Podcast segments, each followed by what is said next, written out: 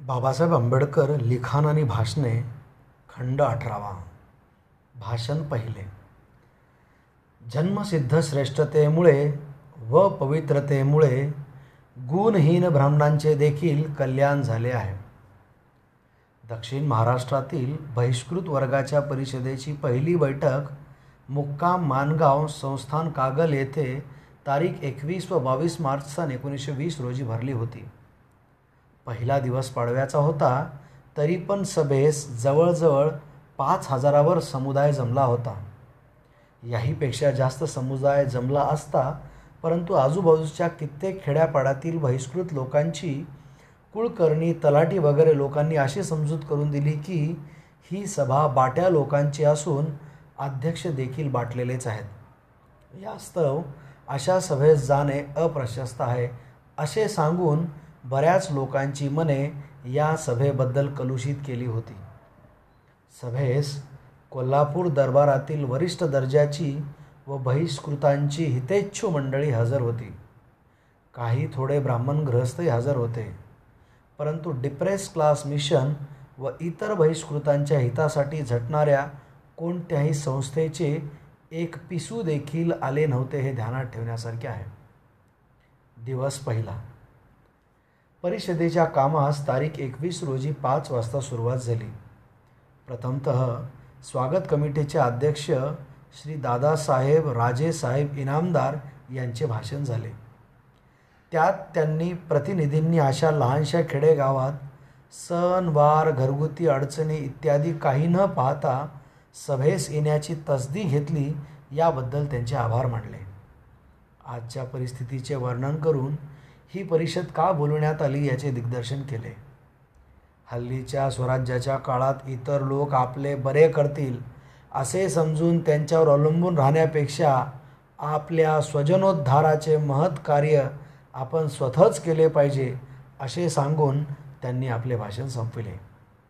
नंतर रीतीप्रमाणे सूचना व अनुमोदन मिळाल्यावर परिषदेचे नियोजित अध्यक्ष श्री भीमराव आंबेडकर हे टाळ्यांच्या कडकडात स्थानापन्न झाले. आपल्या भाषणात बाबासाहेब आंबेडकर म्हणाले ही परिषद अनेक दृष्टींनी अपूर्व आहे.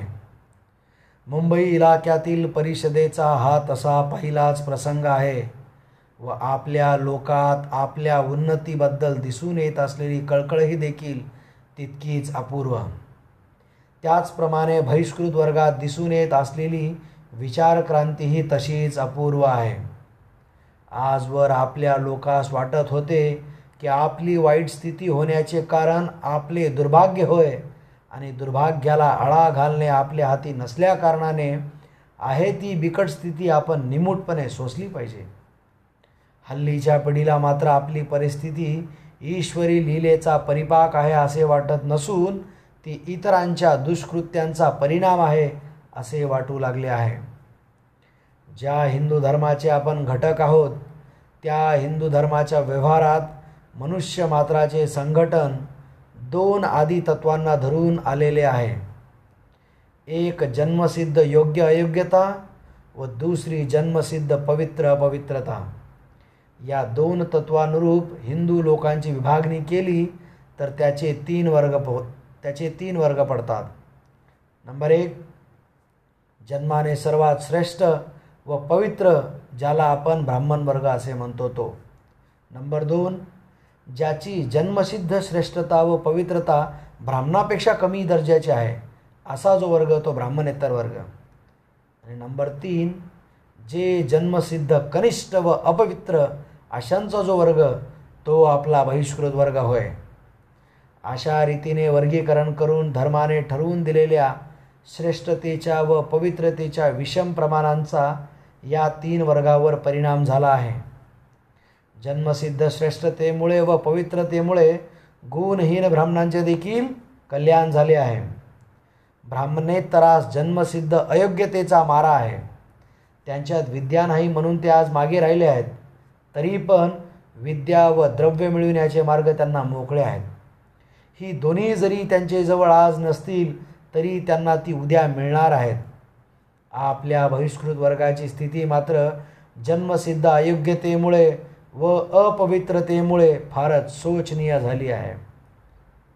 अनेक दिवस अयोग्य व अपवित्र मानून घेतल्यामुळे नैतिकदृष्ट्या आपल्यातील आत्मबल व स्वाभिमान ही जी उन्नतीची आद्य कारणे आहेत ती अगदी लोपून गेली आहेत.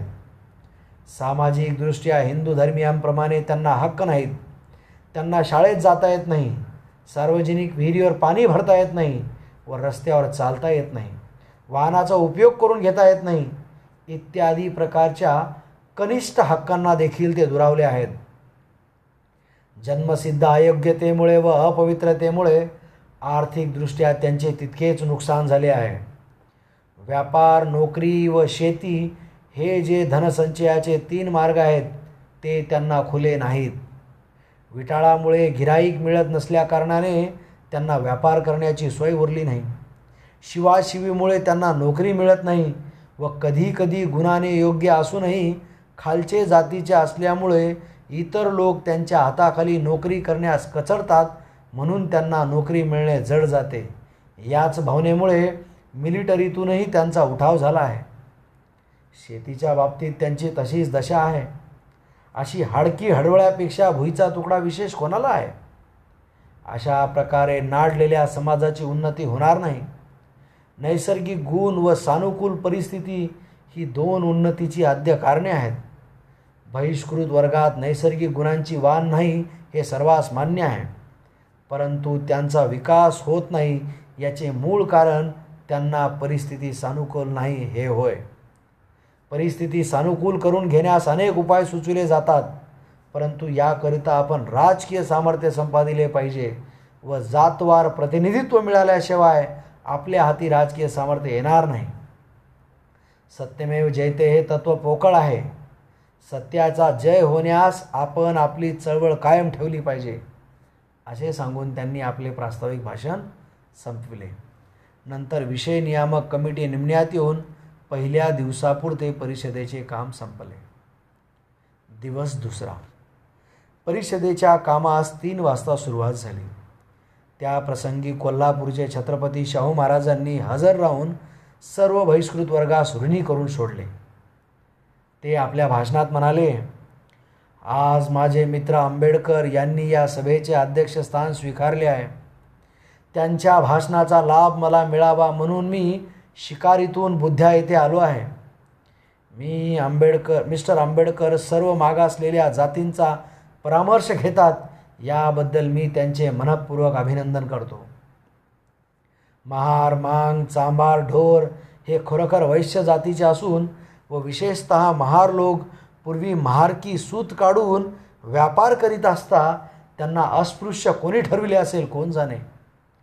अशा वैश्यांचा धंदा सोडून दस्यू म्हणजेच नोकर आणि नोकर म्हणजे अतिशूद्र. तेव्हा आंबेडकरांनी ह्यांनी असा धंदा का पत्करला आहे मला कळत नाही.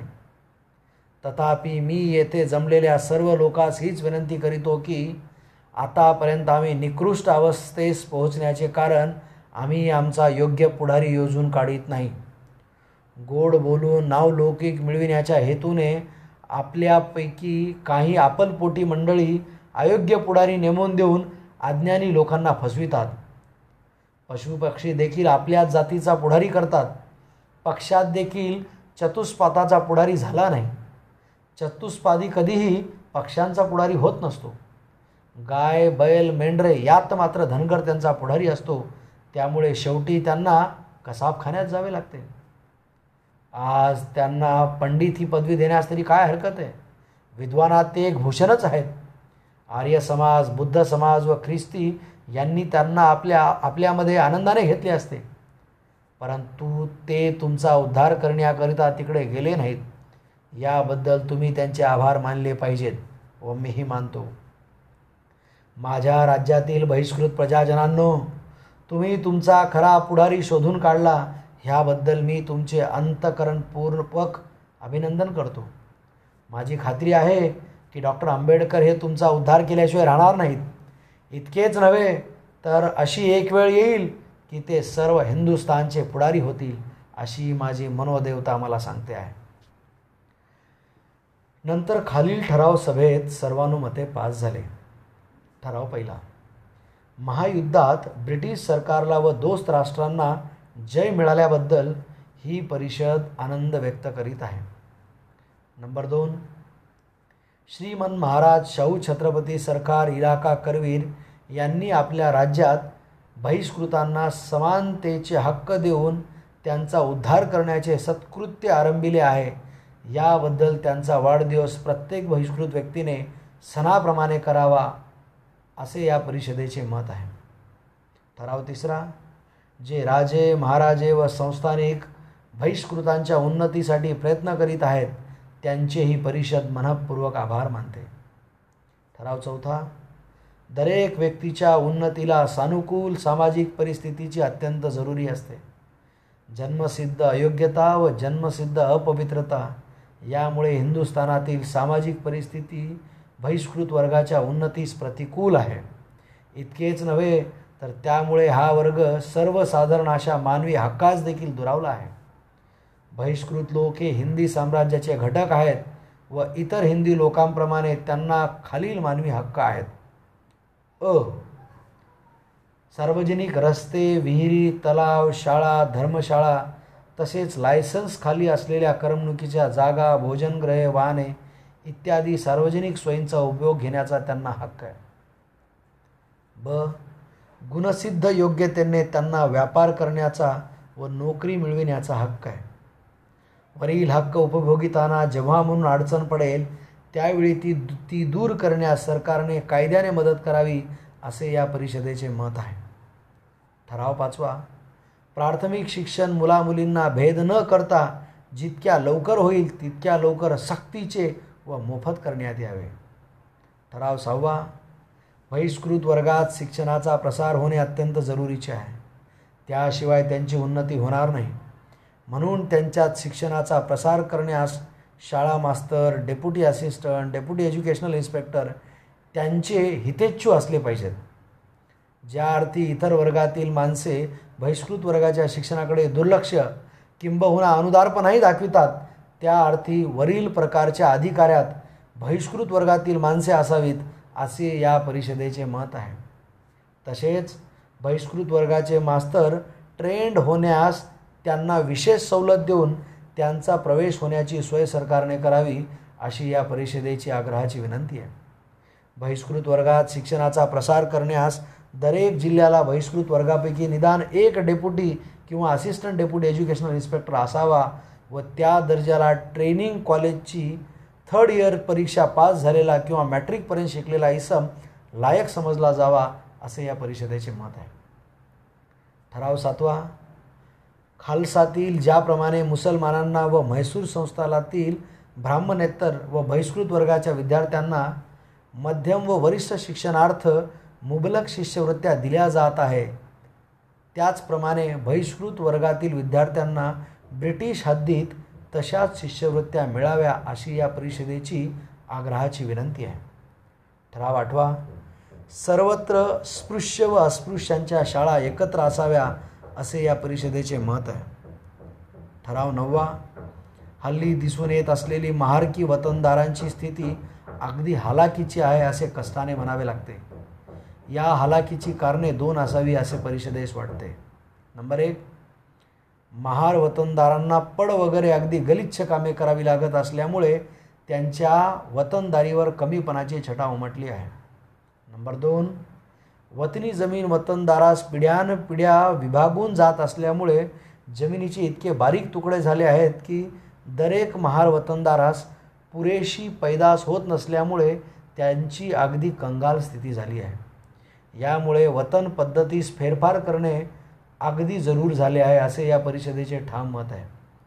महारकी वतन सर्व महार लोकात विभागून सर्वांना दरिद्री व कंगाल राहण्यापेक्षा ते वतन थोडक्याच लोकात विभागून त्यांची स्थिती मानास्पद व सुखावह करणे बरे.